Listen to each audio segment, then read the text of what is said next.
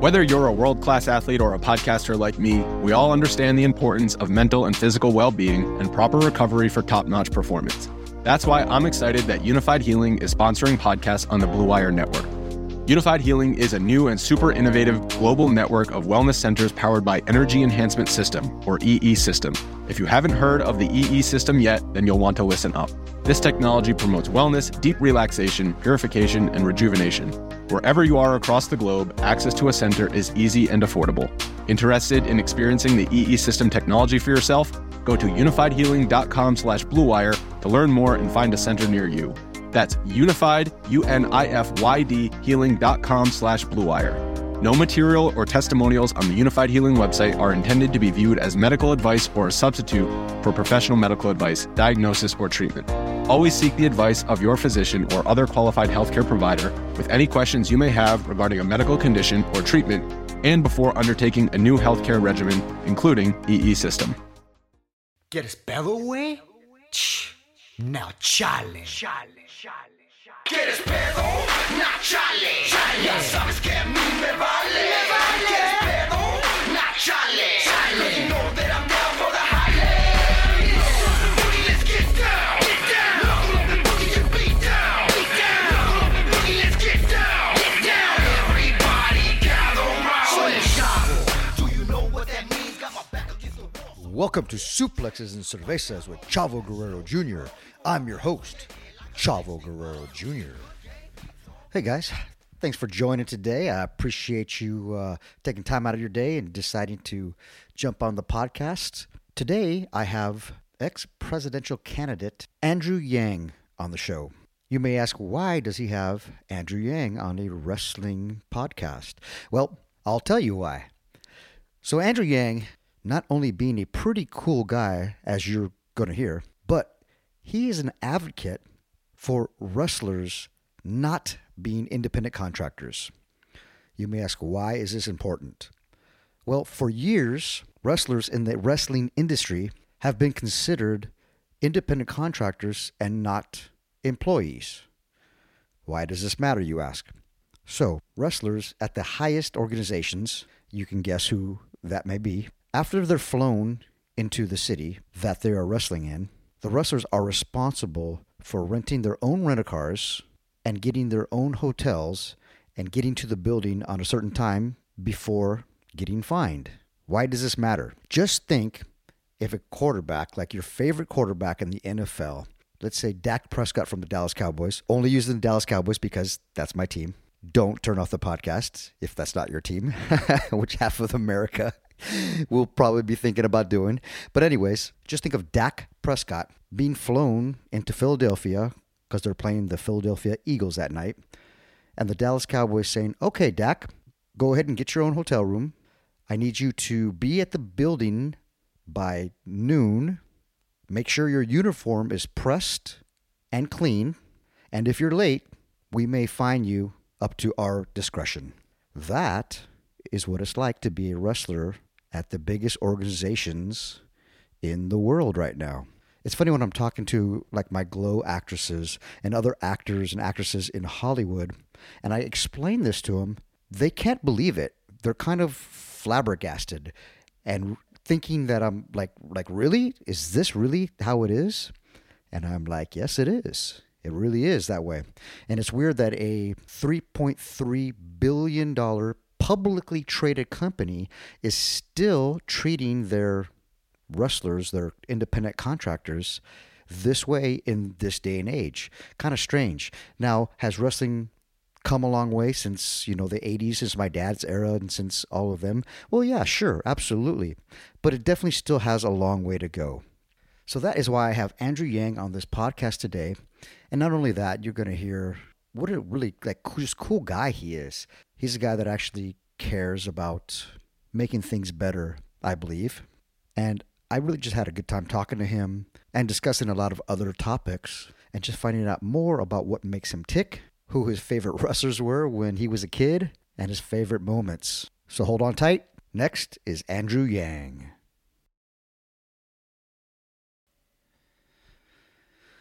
Andrew, thank you so much for taking time out of your day and uh, coming on the podcast. I really appreciate uh, it.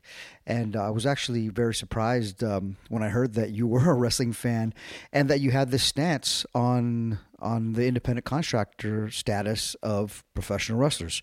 So let's get right into it. What what are your actual thoughts about it? Well, you know better than anyone that we're decades overdue on having performers get treated more fairly. And your family um, has experienced it so directly. I know you grew up in the business, and we, we all saw what happened to uh, Eddie. You know the the lifestyle you all endure. Uh, it's really really punishing. It, seems. I mean, like you know, talking to performers like like yourselves.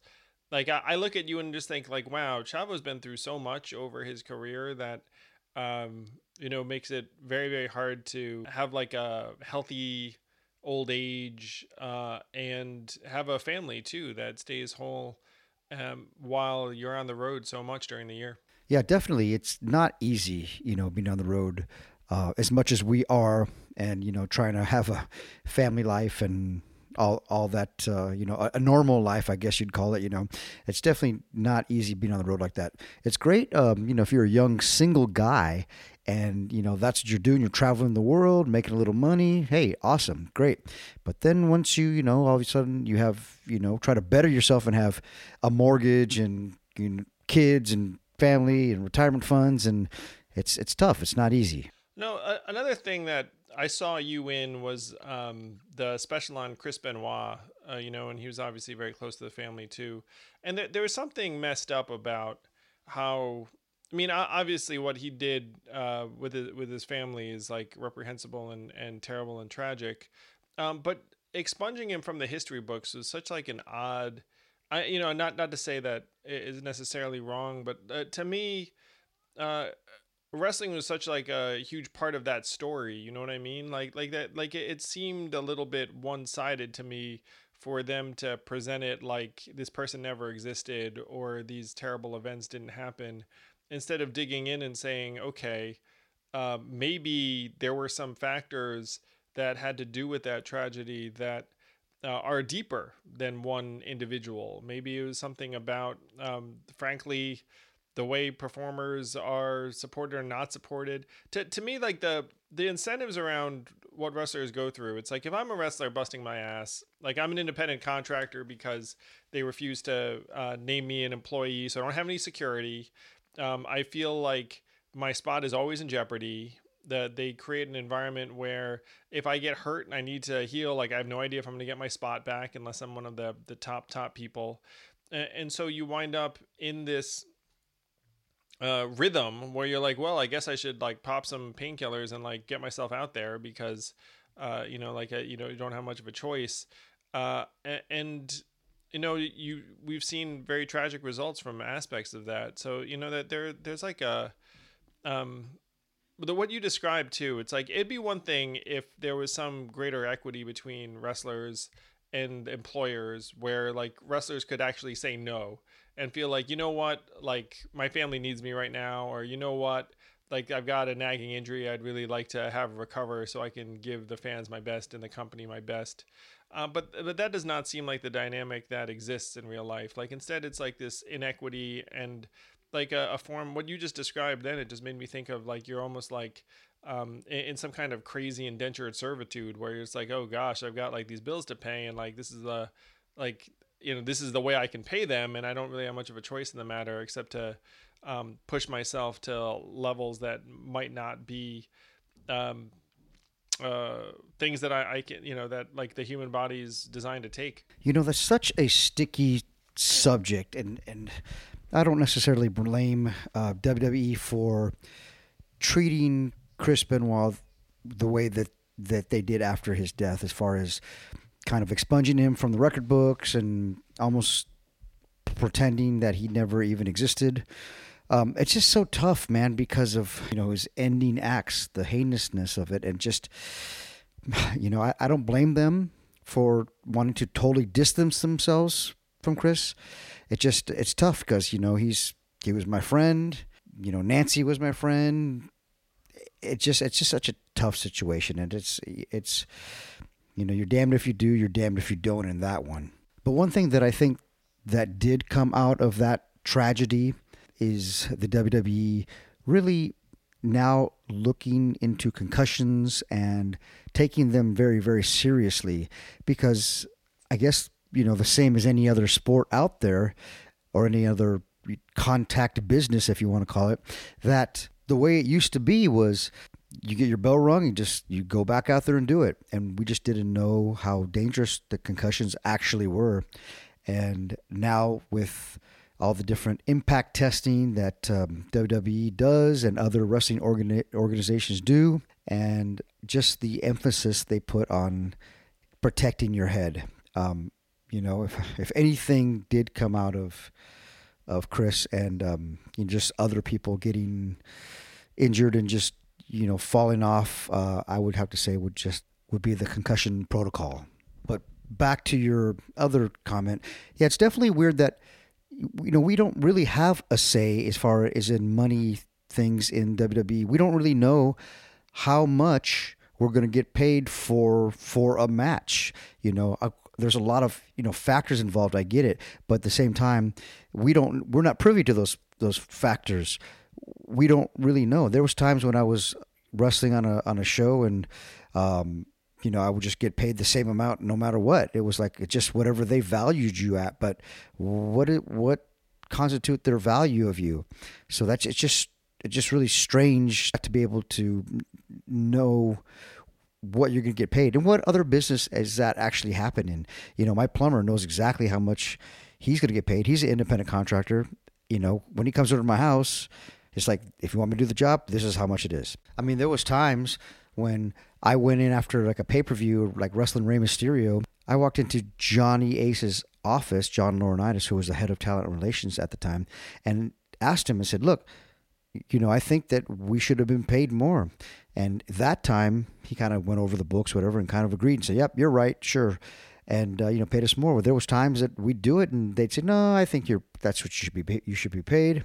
And um, there's there's story with you know Chris Jericho that you know, it's a you know famous story. He's talked about it. Well, that he was on a main event of a WrestleMania, and he was the champion, and he wrestled Triple H.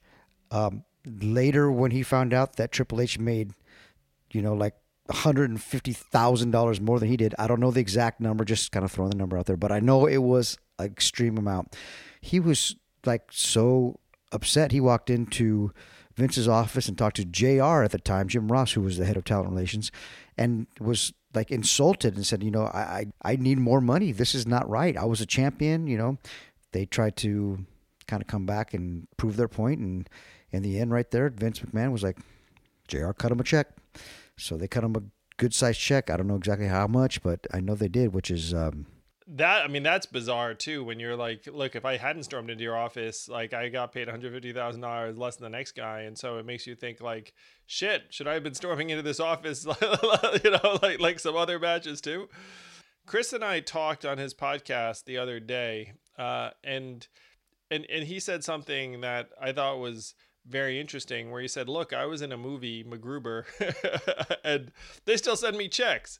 He's like, I, I was main eventing WrestleMania and on all these matches in the WWE network. They don't send me anything. And and I, I was like, wow, if you look at the value that they're getting from uh, archived matches from Chris, from you, from like, you know, all of these other performers over the years, and then you look at the amount they're generating the WWE network, people should be getting residuals from that. You know what I mean? But but you sign like this contract where it's like, now nah, we own that stuff um, you know, in other industries, uh, performers have fought for various residuals and royalties the way that, that Chris was talking about it. Like, yeah, I get a random $27 check from MacGruber.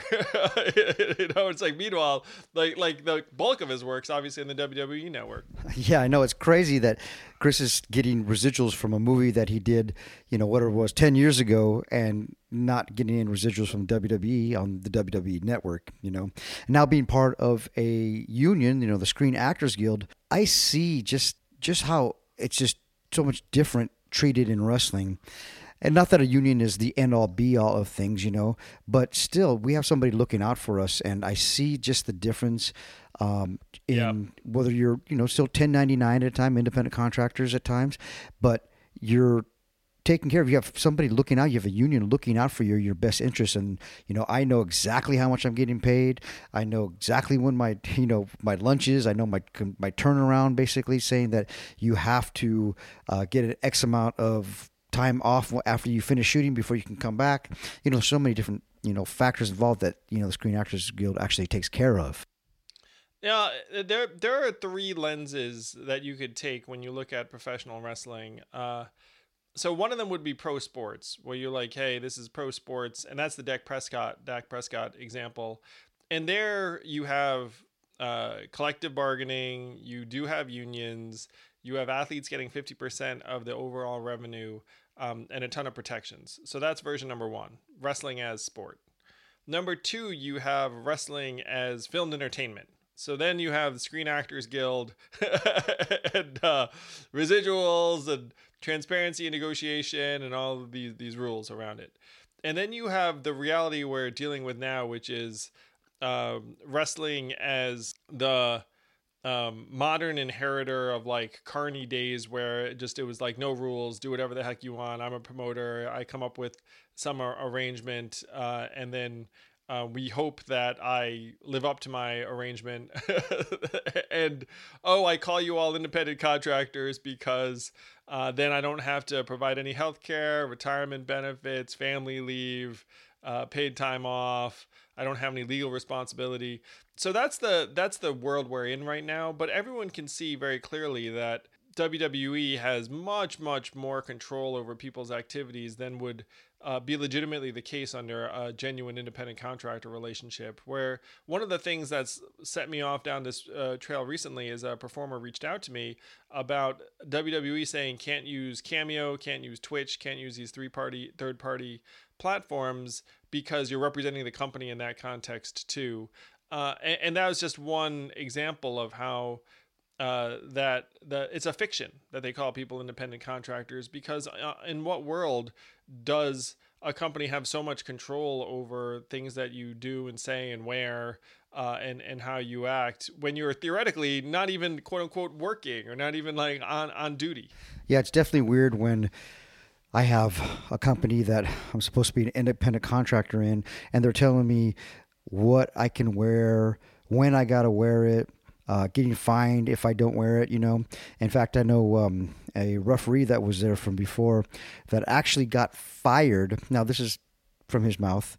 I wasn't there in the room, but got fired from the WWE for violating the dress code because he had a Kiss T-shirt on, walking around, and they're like, you know, you should be in business casual, and he's like, oh, sorry, I, I would put on. They say, oh, we're just gonna have, we just have to let you go for that. So, you know, there could have been some other underlying reasons or whatever. You know, that that's the reason that they gave him for getting fired for a dress code violation. it's time to come out of the dark ages, Chavo, and I'm I'm grateful to you for um, reaching out to me so we could have this conversation. I am eager to help modernize the treatment of performers so that they're more in sync with the reality, um, with also the right thing to do. Um, where WWE it's worth 3.3 billion, the McMahons are billionaires. Like at, at this point, they, they should just stand up and be like, you know what, we've been made extraordinarily wealthy by the blood, sweat, and tears of all these performers. It's time for us to modernize the way we treat these performers. Uh, you know, and we'll leave a bit of money on the table. Say la vie, like at least we'll know that we did the right thing. Uh, you know, I mean, it's it's years uh, past the time when they should have done that, and the fact that they have not done that means that we may have to uh, step in and and have the government say that this misclassification has been going on for far too long, which is something that I'm eager to do. Uh, and uh, know I may be part of the new administration in in uh, some capacity.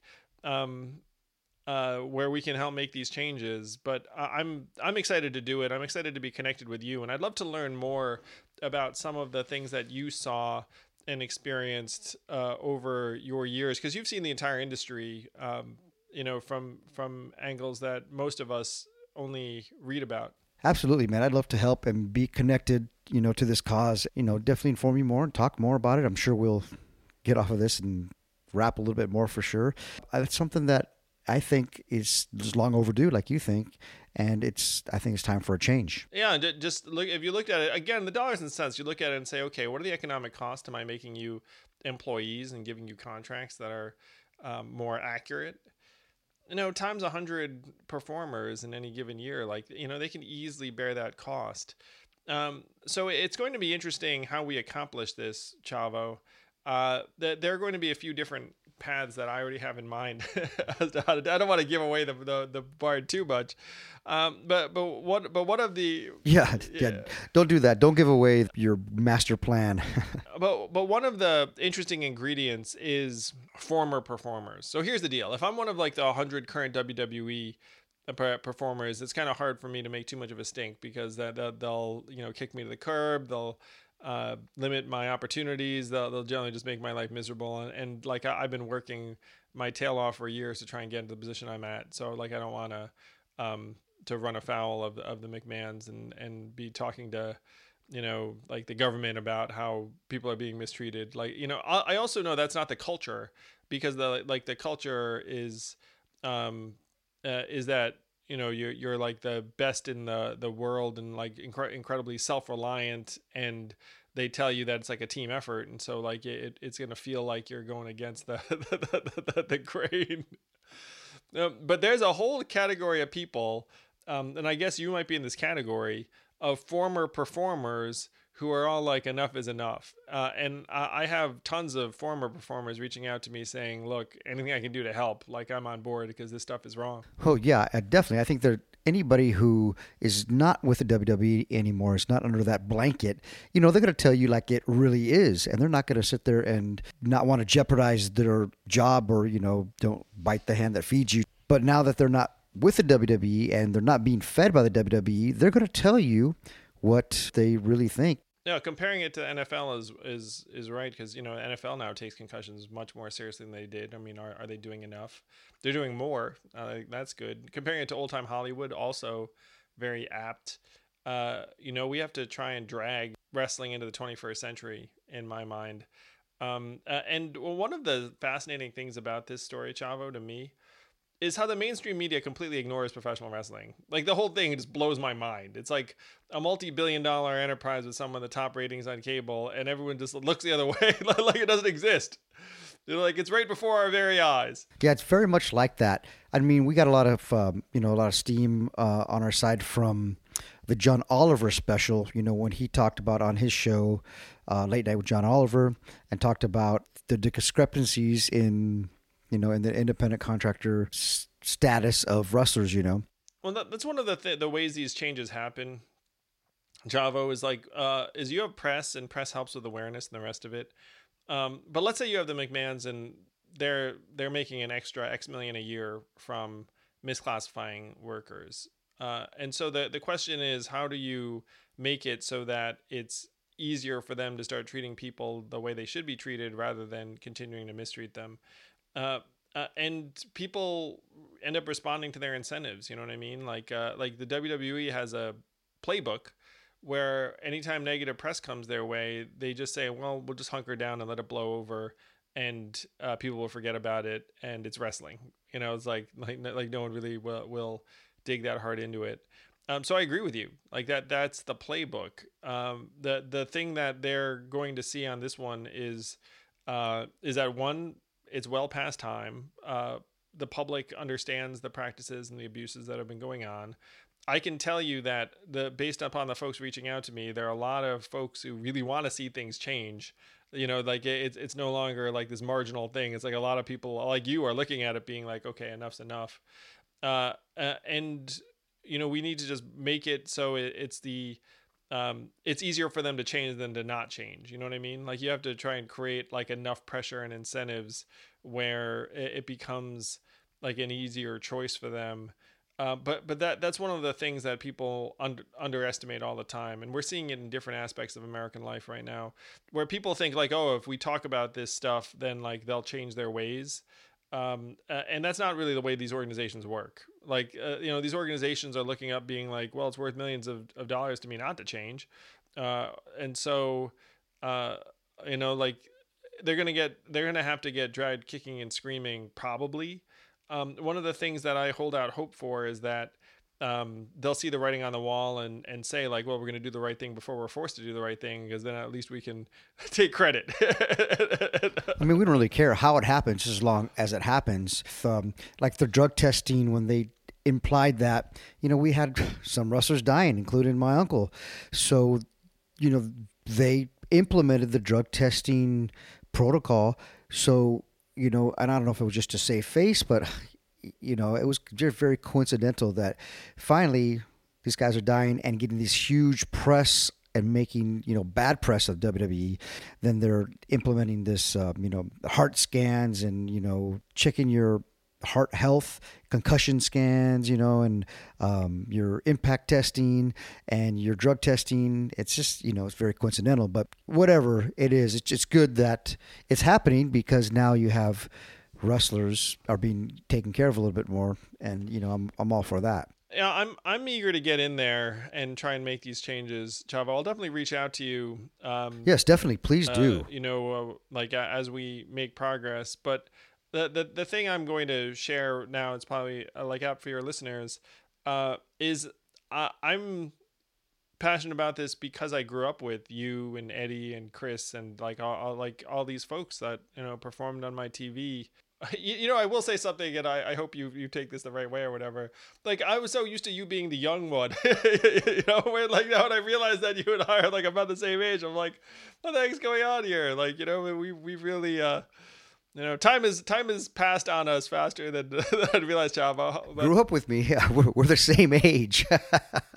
you know, in doing research uh, on you a lot, and uh, before we got here, we have a lot in common because I too was very young for my grade and immature at the same time. You know, late bloomer.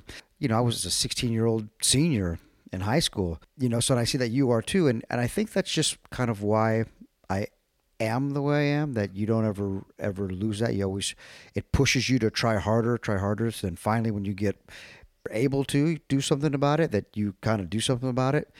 You know, so I don't know if that's something you feel too. I was also the little guy, as you you found in your research, where uh, I remember being the little guy. It, it's funny now, Chavo, where now I'm uh, more of like an establishment figure, but I still feel very much on the outside. Like I don't think you really lose that stuff. You know what I, mean. I mean? Uh, and you know maybe this is one reason why I want to fight for wrestlers so bad is I think like wrestlers are on the outside too, in like like your own way, uh, where, where uh, yeah, that where where the, it's like its own world. It's like a world that exists independent of this other world, and like in some circles, people still don't understand it or don't appreciate it or look down on it or say like, oh, it's fake and and and the rest of it. Uh, and it's funny to say this about people who are so well trained and athletic and imposing and the rest of it. But like I genuinely feel like the wrestlers are the little guy in this situation. You know what I mean? Like you and you have this billion dollar company running roughshod on them. Um, uh, and what you said about family is so profound because I've seen it in other walks of life and entrepreneurship and the rest of it. It's like shit changes when you have a family. You know, like all of a sudden you have you have kids and the rest of it. Like your responsibilities go from zero to ten pretty quick, and then you're like, wait a minute, like the the, the stuff I was doing. Like a few years ago, really doesn't make as much sense now. Yeah, absolutely. You start thinking for not just yourself, you got to think for others now. So your decisions make, you know, they definitely change. You're not just going out and buying the the big car and stuff. No, now you're thinking, well, I got this mortgage and I got to put these kids through college and you know all the other things that I got to clothe the, clothe them and you know all the other things that go along with it, you know. yeah, like I have real responsibilities now. Like people are gonna yeah, I know, right? you know, it- it's wild for me, Chavo, because I've made some very big choices, you know, professionally, where it's like I'm gonna run for president, like I'm gonna like leave my family, like, and maybe there's another reason why I relate to wrestlers. Like I was on the road for, you know, four days a week for two years, and the rest of it. You know what I mean? Yeah, so you get it. Uh, and it's been funny. It's that like as my responsibilities have ticked up, uh, like I, it's almost like my career has been like uh, growing and my responsibilities have been growing and like they, they were just lined up enough where I could do what I did. you know what I mean? But there were times when I was like, like, whoa, I'm like glad I was in position to make that decision because uh, the right decision, you know, when you have that much responsibility, sometimes the right decision is to like pull it back. Yeah, man. Well, I'm I'm to hold you to it. You know, I know you're you're saying this, and we get so tired of politicians are always saying all these grand ideas, and you know, they get elected, and then you never hear from them again. You know, you, you never hear about that idea again. So I'll we'll definitely I'll I'll check back in with you on that, man. I'm going to hold you to it, man. That, that, that's the other part of it, Chavo, is no one no one fact checks anyone on stuff after the fact either. you know I mean? Like it's like that like they said it and then they get elected and everyone's like forget they said it. So you can you can feel free to hold me to this. Uh yeah, like I, I don't consider myself really a politician in that regard. but it does infuriate me that like no one no one's actually checking up on anything. Like like it's one of the reasons why we're doing so badly is that uh like the um politicians come in and they say this stuff and then you know it's like uh, uh, like no one's really getting judged upon whether like the policies are working really. Uh, you know it's like getting filtered through media and the the rest of it where um like things have not been working for a lot of people for a long time. Um and like we we need to be better about saying like look i'm going to do this thing and then we check and be like did you do this thing? First we have to give you the power to do the thing and and that's another problem because a lot in a lot of these cases like you know a lot of the a lot of these elected officials it's wild where um like sometimes they're not even able to do the things that they they say they were going to do uh so we have to give you the ability but then we have to check up and say like well like did you deliver? And then were the results uh you know uh, what we'd hoped for. But i'm i'm with you uh, in i'm with you in the the fact that um i'm not going away. Uh this issue's gonna like only go away if we make it better. Uh, and so please do hold me accountable to it. Um, you know, even though I haven't been elected to anything just yet, but but but it, but it's but but it's something, but it's but it's something I'm very excited to do, and like, it will it will give me joy and pride uh, to to make the, this change, and I can see it clearly in my mind's eye, Chavo, where the the folks who are inside are gonna be like looking at it, being like, "Huh, I wonder if anything is gonna change," but they're gonna keep their heads down because that's what 99.99% of humans would do in their situation. so, so we, uh, but, but they're going to be looking around being like, I wonder, like have like a side eye being like, I wonder if this is going to go like in another direction. Uh, and, and then, we're, then we're going to make it go another direction. They're going to have their head up and then there, there's going to be like an acknowledgement. Uh, like we can't ask anyone to be a martyr. We can't ask anyone to like risk their career um, on this. Uh, you know, it's funny. It's like I'll take the you know I'll take the risk. Like you know I don't work for Vince. you know, Me either. like, uh, on, on, a side note, uh, what did you think about that uh, first debate?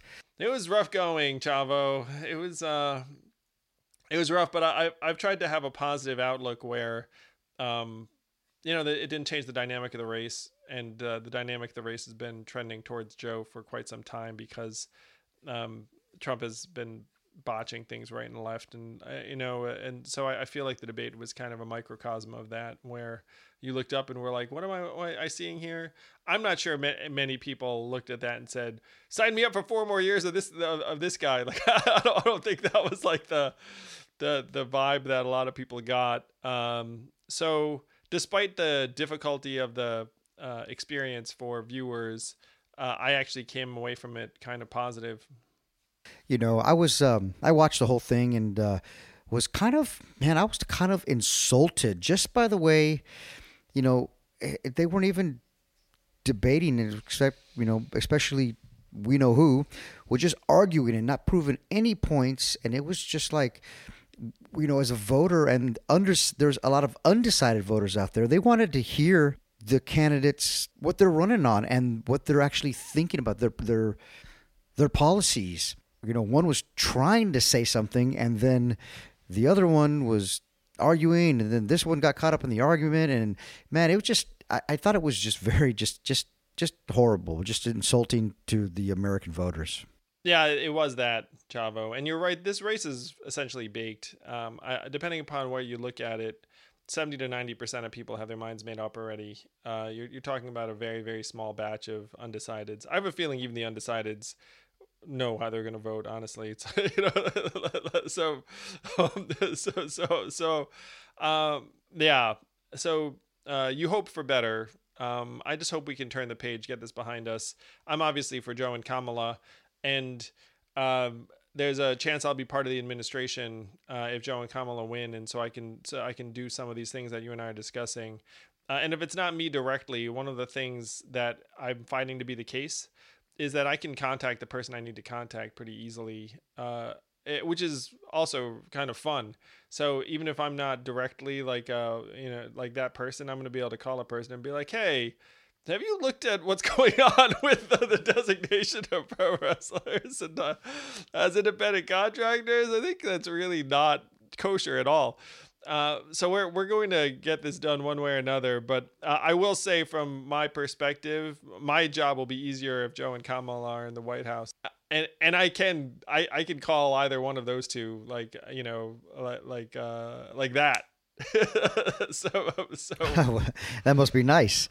Uh, so we do a little thing here on suplexes and cervezas where we um, I give some rapid fire questions you know, you just kind of give your quick answers, what you really, you know, what you think. It's just something for your fans to kind of just get to know you a little bit more. So, um, you down? You want you want to play? Yeah, sure. Let's do it. Okay, Hulk Hogan or Ric Flair?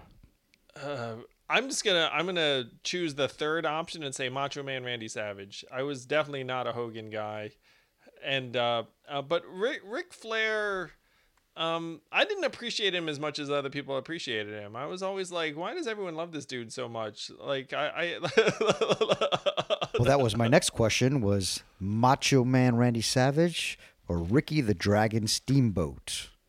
I was a huge fan of both those guys. Uh, you know, like I, I loved them both during that match, the like the Great WrestleMania three match, which was one of the formative matches of my childhood uh, I was pulling for Ricky uh, Steamboat, but over the course of their careers, I became an enormous Macho Man fan, especially after he became champion. And then I was like, finally, we're done with this Hogan nonsense. And then, um, and then Hogan got the title back, and I was like, no.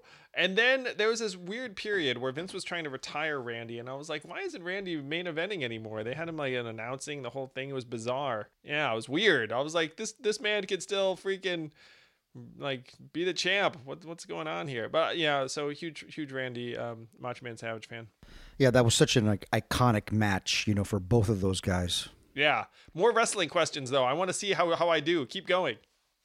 Demolition or the Road Warriors? Um, Road Warriors for sure. LOD slash Road Warriors.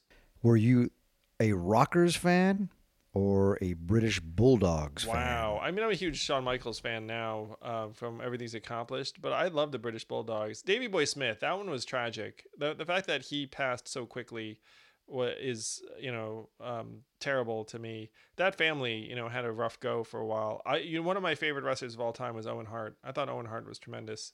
You know, I never met Owen. We, uh, you know, always knew the same people, but um, we're just in or- different organizations and we never crossed paths but um, you know everybody really speaks fondly of Owen. I mean, so much. He seemed like a great guy too.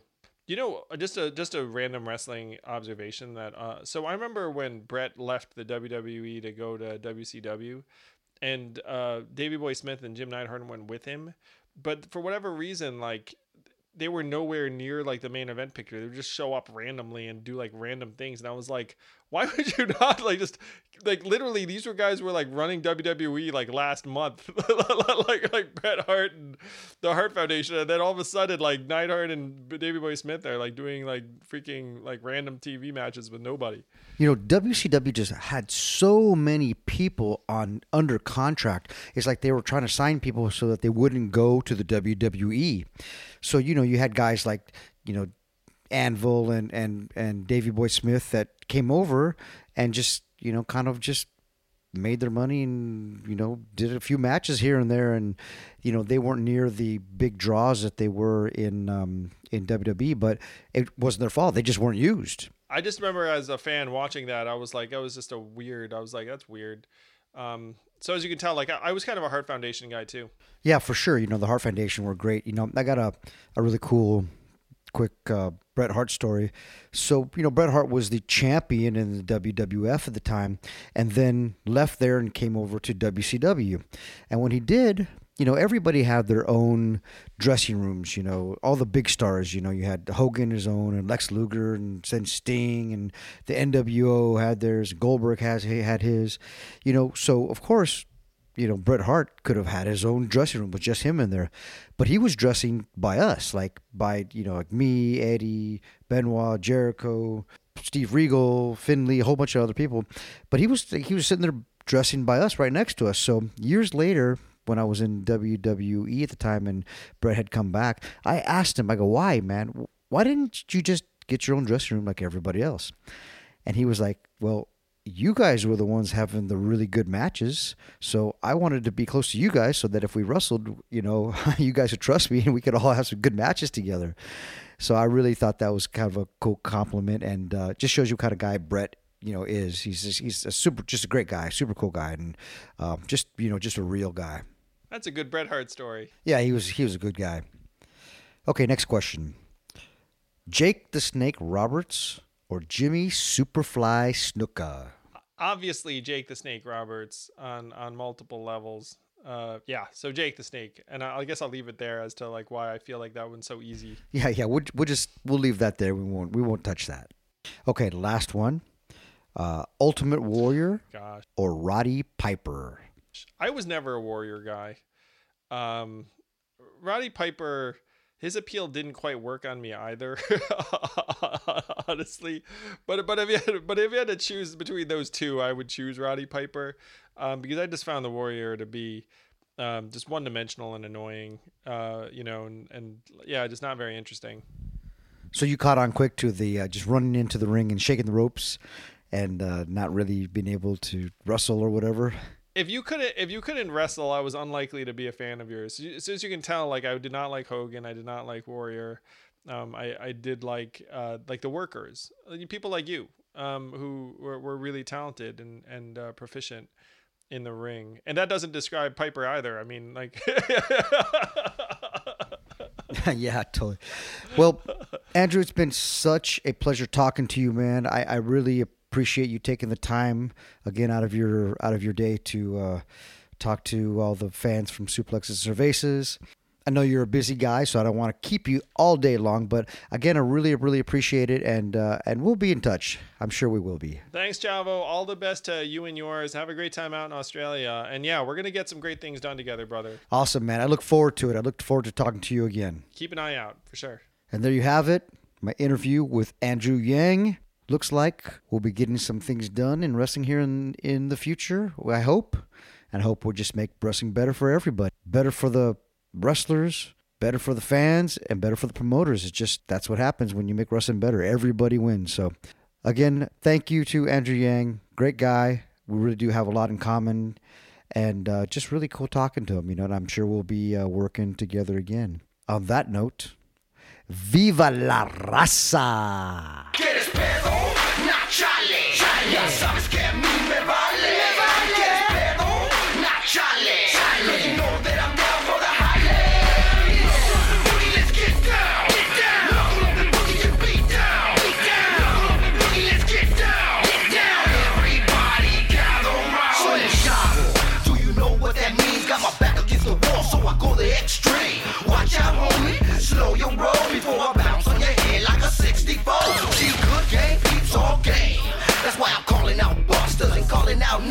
a shot of Guerrero tequila.